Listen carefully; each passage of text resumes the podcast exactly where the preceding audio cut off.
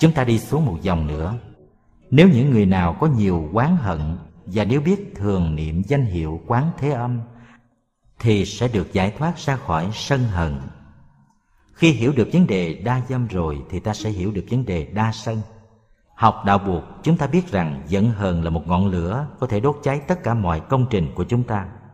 Công trình của chúng ta như là những khu rừng lớn, phải trồng trĩa dung bón hàng chục năm. Nhưng một đốm lửa giận hờn nhỏ cũng có khả năng đốt thiêu rụi cả khu rừng.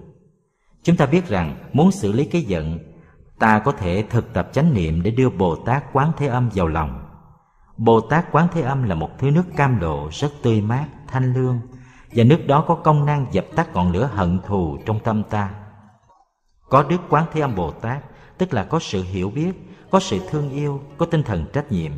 Do đó khi niệm Quán Thế Âm Bồ Tát thì ta dịu xuống, ta sẽ không nói ra những câu nói có thể làm đổ vỡ đó. Những câu nói có thể gây nội kết và tạo ra đau khổ dài dài cho những người chung quanh. Ngu si thì cũng vậy. Ngu si tức là thiếu hiểu biết. Trong lúc ta niệm Đức Bồ Tát Quán Thế Âm, ánh sáng của hiểu biết có dịp đi vào, nên dần dần ta bớt ngu si trước đây chúng ta đã học rằng, niệm đức quán thế âm thì chúng ta sẽ không bị lửa, bị nước làm hại nay chúng ta lại học thêm được rằng, niệm sức mạnh của ngài ta cũng sẽ không bị tham sân si làm hại vì vậy cho nên kinh pháp hoa đi từ thấp lên cao cũng giống như những bãi biển có cát từ từ đi xuống sâu vào biển cái tài năng của kinh pháp hoa là ở chỗ đó tất cả mọi giới đều có thể hiểu được kinh Pháp Hoa. Trong số những người niệm danh hiệu Đức Bồ Tát Quán Thế Âm, có rất nhiều người nghĩ rằng niệm là để tránh khỏi những tai nạn từ bên ngoài đưa đến. Họ không biết rằng những năng lượng tham dục, hận thù và ngu si của mình là những tai nạn rất lớn do chính mình tạo ra cho mình. Trong kinh Pháp Hoa, tham, sân và si đã được diễn tả trong ba câu liên tiếp. Đó là ba tai nạn căn bản của tất cả các tai nạn. Chúng ta biết rằng nếu ta có một người thương, người đó có thể hoặc là mẹ, là cha, là thầy hay là bạn của ta. Mỗi khi có vấn đề khó khăn khổ đau, ta nhớ đến người đó, gọi tên người đó và ta thấy đỡ khổ. Người đó chưa phải là một vị Bồ Tát, nhưng khi hình bóng của người đó hiện ra trong trái tim của ta, hoặc khi nghe tên của người đó, ta đã thấy bớt khổ. Huống hồ đây không phải là một người thường, đây là một người mà hạnh nguyện đã đi đến chỗ cao siêu cho nên mỗi khi chúng ta tiếp xúc được với chất liệu của quán thế âm, nghe tới danh hiệu của Ngài, thì phép lạ hiển hiện trong lòng ta, và nỗi khổ niềm đau của ta tan biến một cách rất màu nhiệm. Đó là một chuyện rất khoa học, không có gì là mê tín dị đoan. Khi ta tạo dựng ra một trung tâm tu học như làng Cây Phong, làng Mai hay tu viện Kim Sơn, nếu chúng ta đã từng được sống ở đấy những giây phút hạnh phúc, đã từng tiếp xúc với những người an lạc hiền lương, thì trung tâm đó trở thành một kinh nghiệm, một hình ảnh rất dễ thương trong tâm ta. Dù sau này có đi đâu, có lạc lõng tới phương trời nào, thì mỗi khi nghe tên của trung tâm đó hoặc thấy được hình ảnh của cảnh cũ người xưa, thì tuy là ta đang không ở tại đó mà tâm ta đã dịu lại. Nghe tên trung tâm đó là ta hình dung được những cây thông, cây sồi, những khuôn mặt từ bi, và tâm ta thấy rất an lạc, vui mừng. Quán Thế Âm Bồ Tát cũng vậy. Ngài là một hải đảo rất xanh tươi, rất dịu hiền. Nên mỗi khi chúng ta hình dung được Ngài, chúng ta nghe được tên Ngài, thì tự nhiên trong lòng ta thấy nhẹ nhàng, thoải mái, và những khổ đau của ta chịu bớt đi rất nhiều, như một phép lạ màu nhiệm. Vì vậy, niệm Bồ Tát Quán Thế Âm không phải là một vấn đề mê tín. Tâm niệm Bồ Tát Quán Thế Âm cũng giống như mang hình ảnh bà mẹ chịu hiền trong tâm ta. Mỗi khi nhớ tới là ta thấy êm dịu trong lòng Người nào mà ta thương yêu và tin cậy đều có ảnh hưởng như vậy trên tâm của ta cả. Bồ Tát Quán Thế Âm là ai? Bồ Tát Quán Thế Âm là người thương. Đây là một hình ảnh, một hình tượng, một nhân vật biểu hiện cho hạnh môn, cho công dụng của Kinh Pháp Hoa. Bồ Tát Quán Thế Âm tới sau Bồ Tát Thường Bất Khinh, tới sau Bồ Tát Dược Dương và Diệu Âm. Bồ Tát Quán Thế Âm là một hình ảnh tuyệt diệu của sự thực tập và chúng ta có thể học được thực tập được những điều mà bồ tát thực tập lắng tai nghe để hiểu và để có mặt sự có mặt đó không phải là một sự có mặt tầm thường sự có mặt đó có tính cách chớp nhoáng ngay trong giây phút ấy, tại vì tâm ta đi rất nhanh. Mỗi khi chúng ta niệm tưởng đến đức quán thế âm, thì ngài có mặt ngay tại lúc đó. Không chậm một giây phút nào cả. Khi tâm ta niệm đức quán thế âm, thì chất liệu quán thế âm có mặt ngay. Niệm ở đây là chánh niệm, là nhớ nghĩ, là tỉnh thức. Niệm luôn luôn có đối tượng.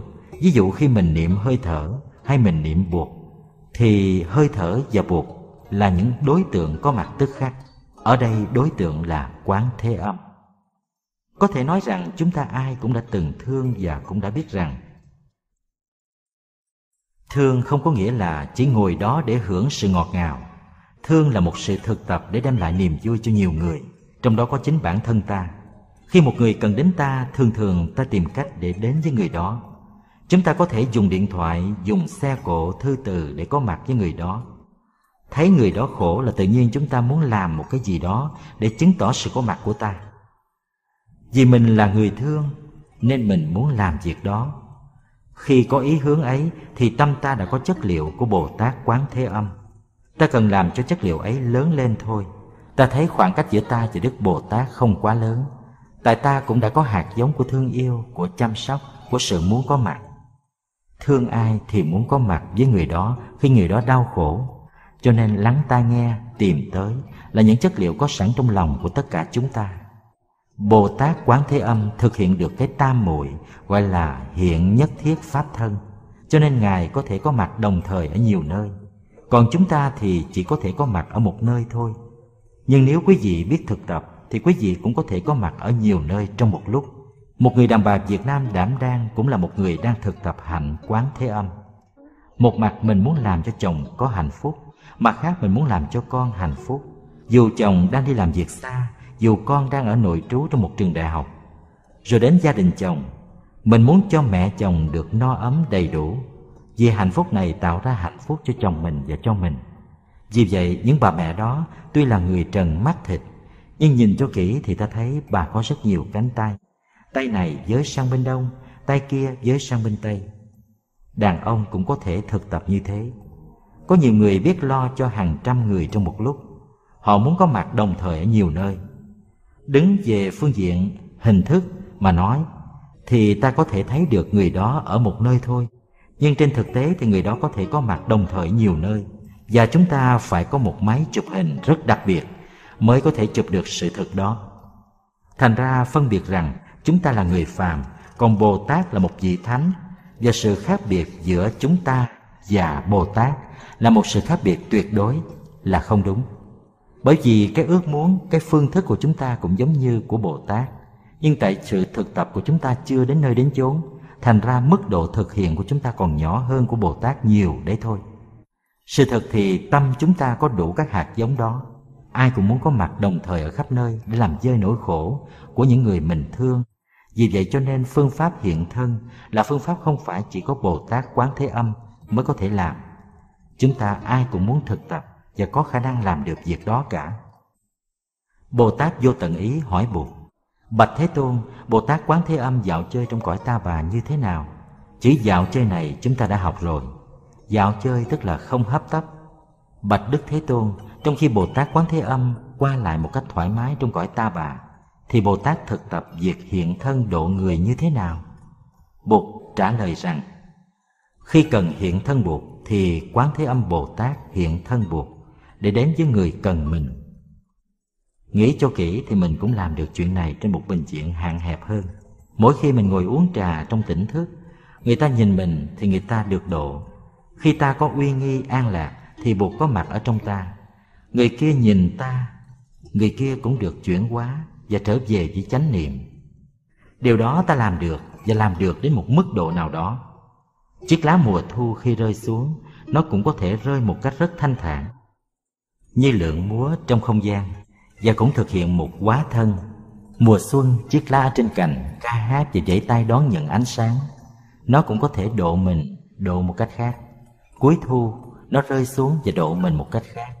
Khi chiếc lá đã nằm trên mặt đất, và chân mình dẫm lên, nó độ mình một cách khác. Chỉ cần mở mắt ra, nhìn cho sâu sắc là mình thấy được những hình thái hiện thân khác nhau của chiếc lá.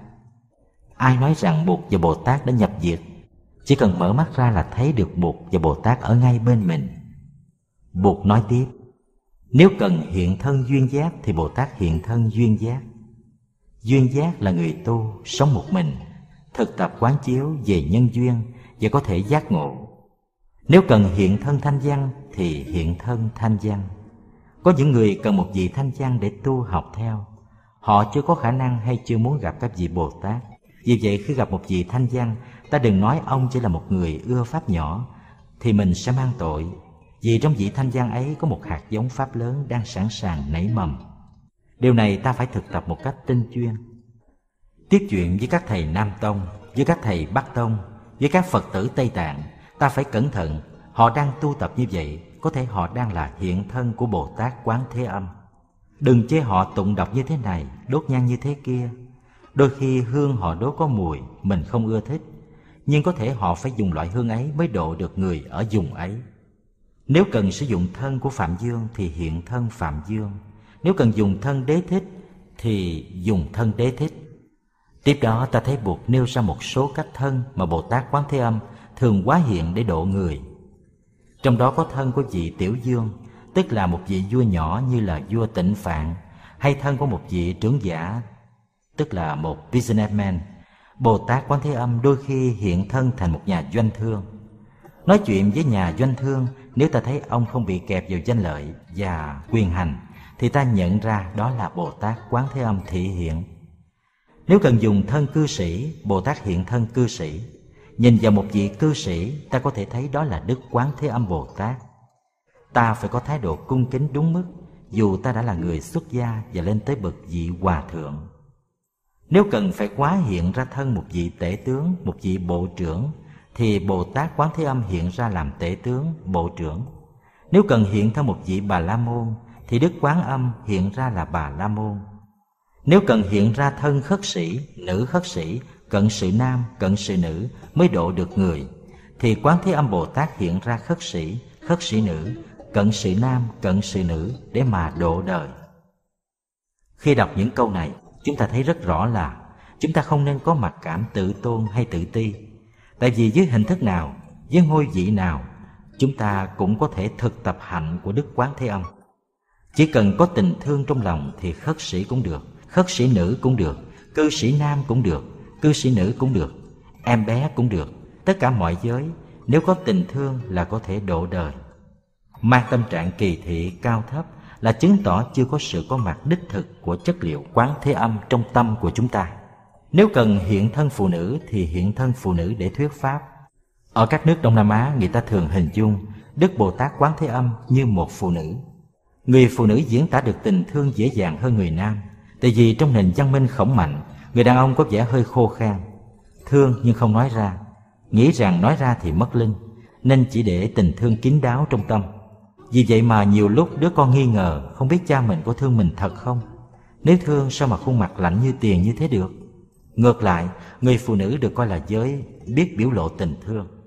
Do đó đứng về phương diện văn hóa mà xét Chúng ta hiểu được tại sao người Á Châu lại chọn lựa hình tướng của người phụ nữ Để đại diện cho Bồ Tát Quán Thế Âm. Trên phương diện hình thức, người phụ nữ diễn tả được tình thương của Đức Quán Thế Âm hay hơn người nam giới. Nam giới hãy cẩn thận hãy quán chiếu hãy học hỏi để biểu lộ tình thương của mình. Nếu cần hình thức của một chú bé hay một cô bé thì đức quán thế âm hiện ra một cô bé một chú bé để độ đời. Nếu cần hình thức một chú bé hay một cô bé thì đức quán thế âm hiện ra một chú bé hay một cô bé để độ đời nếu cần quá thân làm loài trời, loài rồng, loài giả xoa, càng thác bà, atula, kalaula, khẩn na la, ma hầu la già, loài nhân hay loài phi nhân để độ người, thì bồ tát liền hiện ra những hình thái đó. Nói tóm lại thì bồ tát quán thế âm có thể hóa hiện ra bất cứ một hình thái nào để cứu độ. Và đôi khi, những hình thái đó trông rất dễ sợ. Tình thương có rất nhiều mặt, nhiều khi nó không hẳn phải là ngọt ngào, không hẳn phải dịu dàng, mà vẫn là tình thương. Tại các chùa ở Việt Nam, ta thấy có ông thiện và ông ác. Ông thiện thì khuôn mặt rất hiền, Con nít ưa tới gần, Nhưng ông ác thì mình ngán lắm. Quán âm đại sĩ nhiều khi hiện ra làm diện nhân dương, Có khuôn mặt rất dữ, Mắt trừng đổ lửa, Tay chỉ chỏ dọa nạt. Diện nhân dương là quá thân của Bồ Tát Quán Thế Âm. Vì muốn cho chúng sanh sợ mà đừng làm điều bậy, nên ngài trừng mắt dọa nạt. Sự dọa nạt này không bắt nguồn từ sự giận dữ, mà trái lại đã phát sinh từ lòng thương không bến bờ. Ở việt nam, trên con đường xa hơi đi từ sài gòn lên đà lạt có một đoạn đi qua đèo rất nguy hiểm. Nhiều xe hơi rơi xuống đèo, nhiều người đã bị mất mạng. Tại đó người ta có dựng lên một cái miếu để thờ các quan hồn. Trong giới lái xe có những người có tu học, họ biết chỗ ấy là chỗ nguy hiểm khi lái xe đến đó, tự nhiên họ phát khởi chánh niệm. Và chỉ cần thực tập chánh niệm là họ đưa lại sự an toàn cho họ và cho hành khách trên xe. Nhưng có những người lái xe không thực tập chánh niệm. Họ nghĩ rằng nếu đi ngang qua đây mà không có sự cung kính, thì có thể những vị thần hay những quan hồn sẽ làm cho họ mờ mắt và xe sẽ rớt xuống đèo. Có những người cứng đầu giống như những tay anh chị cầu mối, không tin ai hết, không kính nể ai cả nhưng khi đi ngang qua ngọn đèo này, các vị đó cũng kính cẩn dỡ nón ra, không dám hỗn hào. Đó là một hình thái quá độ của đức quán thế âm. Ngài dọa rằng, nếu anh không đàng hoàng thì anh sẽ rơi xuống đèo. Nhờ vậy mà ngài cứu được người đó và cứu luôn được những hành khách trên xe. Tình thương có thể được biểu hiện với nhiều hình thức. Đôi khi bên ngoài không có vẻ dịu dàng, nhưng bên trong chứa một nội dung rất ngọt ngào. Người việt có câu, thương cho roi cho giọt ghét cho ngọt cho bùi vì thương mà phải rầy rà